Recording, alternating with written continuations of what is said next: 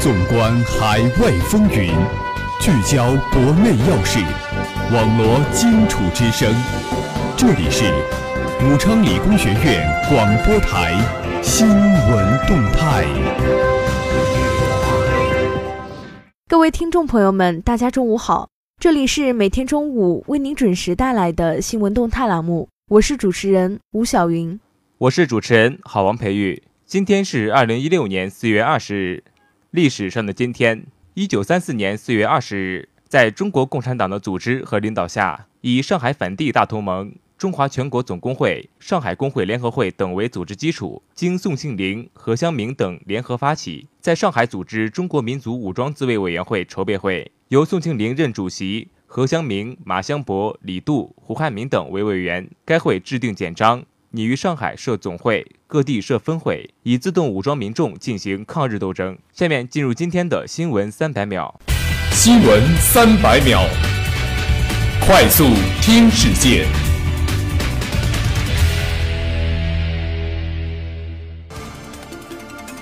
四月十八日，国务院总理李克强在北京人民大会堂同来华进行正式访问的新西兰总理约翰基举行会谈。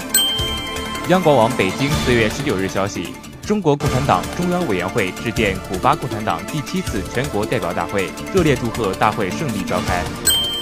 堪培拉时报十八日报道称，此前被曝屡次宣扬对中国人的种族偏见，并侮辱中国留学生的悉尼大学商学院教师吴为已经辞职。中新社郑州四月十八日电，针对谬论关注的河南南召县农家乐老板死亡事件，南召官方十八日消息称。涉案的四名公职人员已被警方刑拘。央广网北京四月十八日消息，近日有不少听众向中国之声反映，他们卷入了一场名为“赫尔币”的虚拟货币的骗局。央广网北京四月十八日消息，央行行长周小川当地时间四月十六号在美国华盛顿呼吁国际货币基金组织循序渐进地扩大特别提款权的使用，以推动国际货币体系改革。央广网北京四月十八日消息，随着无人驾驶汽车昨天缓缓驶入长安汽车北京分公司的大门，两千公里超级无人驾驶测试项目顺利完成。央广网北京四月十八日消息，日本海上保安厅十六日在巡逻船基地青城县石垣岛的港口举行钓鱼岛专队体制建成仪式。针对日本发布新版外交蓝皮书炒作涉海问题。外交部发言人陆康十八日在例行记者会上表示，日方应停止发表不负责任的言论，防止给中日关系和地区形势带来新的干扰。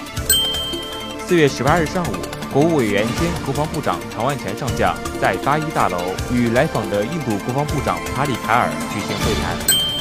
央广网北京四月十八日消息。四月十六日，随着包括中国在内的十六国舰艇按各自计划离开演习海域，由印尼海军举办的科摩多二零一六联合演习圆满结束。央广网北京四月十八日消息，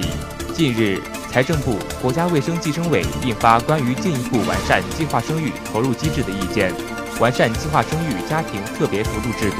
统一城乡独生子女伤残死亡家庭扶助标准。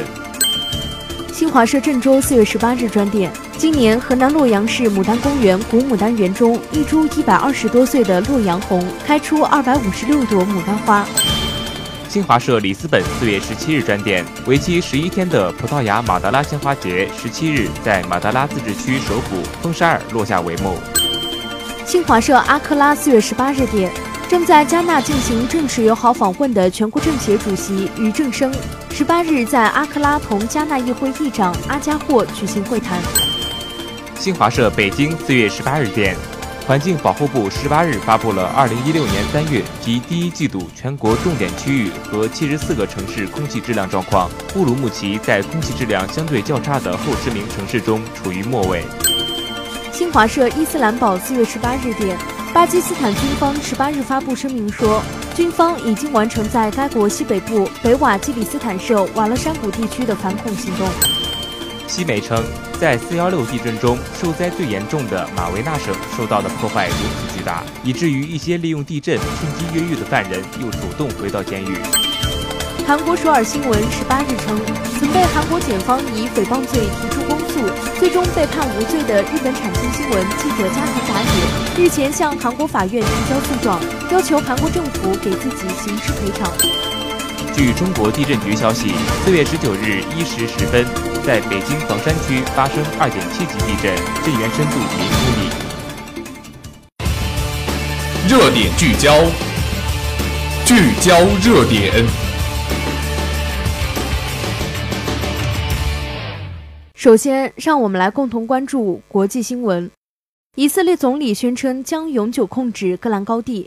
以色列总理本雅明内塔尼亚胡十七日在戈兰高地举行内阁会议，声称以色列将永久控制戈兰高地，绝不会从这里撤离。这也是以色列实际控制戈兰高地近五十年来，以色列首次在这里举行内阁会议。戈兰高地是叙利亚西南一块狭长地带，水资源丰富。以色列在一九六七年第三次中东战争中占领这一高地后，宣布将其吞并，但国际社会从未予以承认。叙方一直要求以方归还这一战略要地，并将其作为双方实现和平的条件之一。内塔尼亚胡称，国际社会承认现实的时机已经成熟，因为以色列的国际控制线不会改变。以色列媒体报道，国际社会正就叙利亚问题举行和谈之际，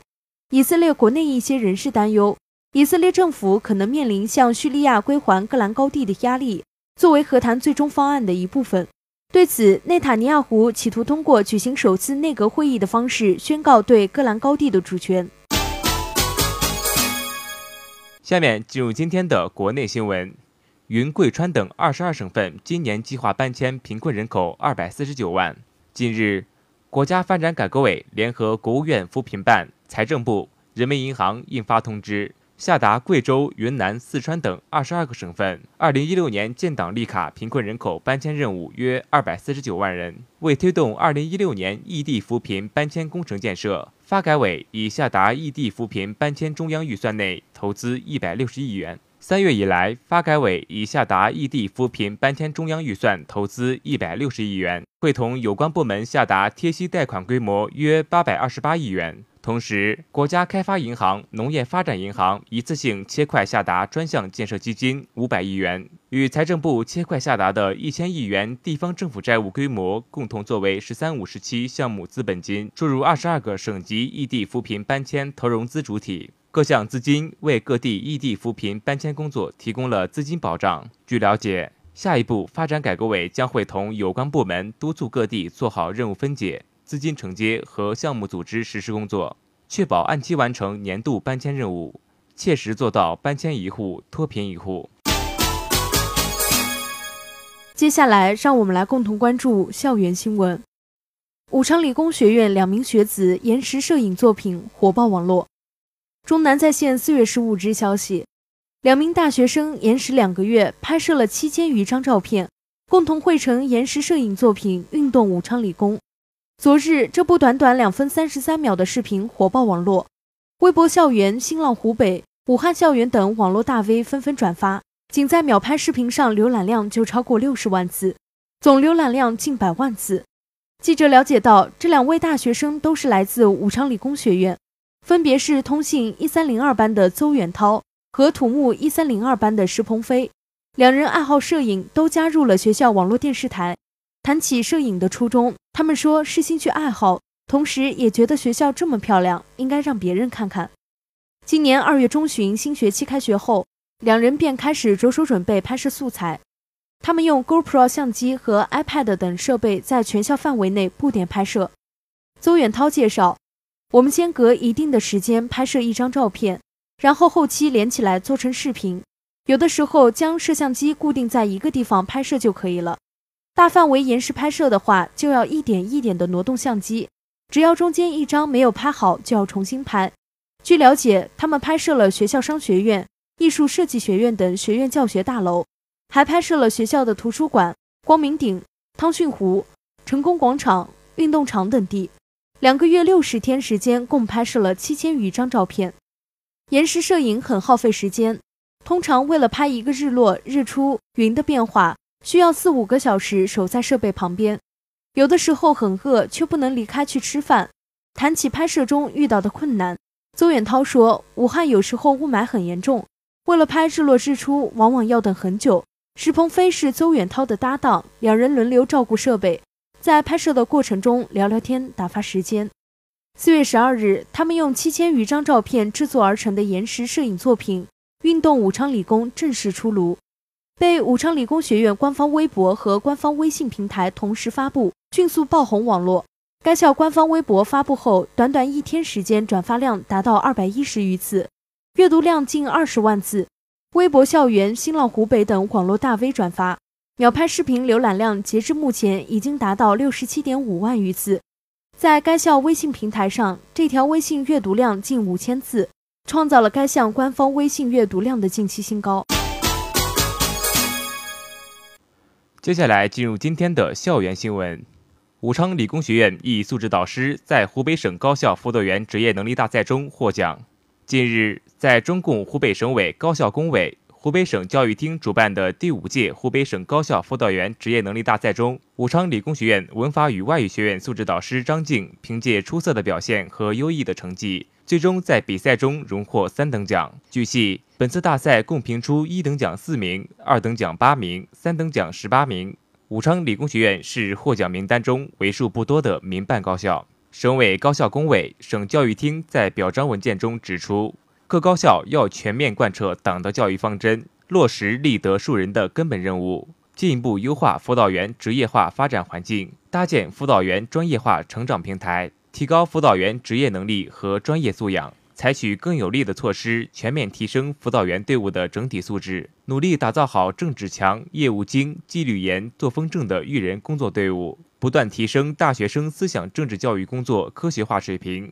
为培养德智体美全面发展、有理想、有道德、有文化、有纪律的中国特色社会主义事业建设者和接班人提供坚实的人才保障。武昌理工学院改革传统的高校辅导员、班主任制度，创新推行素质导师制，建设了一支集品德老师、素质拓展培训师、素质测评师、政治辅导员、班主任五位一体的素质导师队伍。这支队伍以培养学生的成功素质为目标。以非专业素质教育为内容，通过舞蹈育管及观念引导、品格引导、知识引导、能力引导、方法引导、日常管理，开展对学生的思想引导、学业辅导、生活指导和心理疏导，引导学生克服失败因子，修补素质缺陷，从而实现学生工作由管到导、由教化到内化的根本转变，促进学生的全面发展与综合素质的提高。在历届湖北省高校辅导员职业能力大赛中，武昌理工学院素质导师屡获佳绩。去年，在第四届湖北省高校辅导员职业能力大赛中，该校素质导师徐贝以优异的表现荣获三等奖。去年五月，为加强素质导师队伍建设。提高素质导师职业能力，促进学校非专业教育整体工作水平的提升。武昌理工学院学工处举办了学校第一届素质导师职业能力大赛，通过初试选拔，共有十一名素质导师晋级决赛。比赛展现了武昌理工学院素质导师爱岗敬业的职业操守。扎实的业务功底和较高的工作理论水平，选手的表现得到了到场领导、嘉宾和观众的一致好评。湖北省教育厅思政处雷松主任参加并致辞，他高度肯定了武昌理工学院辅导员队伍建设的成绩，认为武昌理工学院的素质导师制赋予了辅导员新的职能和内涵，同时对该校在大学生思想政治教育方面积极创新。开展成功内省课，推行学生思想品德素质测评等，给予了高度评价。节目的最后，让我们来共同关注武汉市今明两天的天气情况。今天是四月二十号，星期三，大雨转阴，最高气温二十摄氏度，最低气温十四摄氏度，微风。明天是四月二十一日，星期四，阴，最高气温二十五摄氏度。最低气温十五摄氏度，微风。如果您想了解我们更多内容，请关注武昌理工学院官方微博、微信，互动群号是一零八六二二六零五。以上就是本期新闻动态的全部内容。主持人吴晓云，郝王培育，感谢您的收听，我们下期节目再见。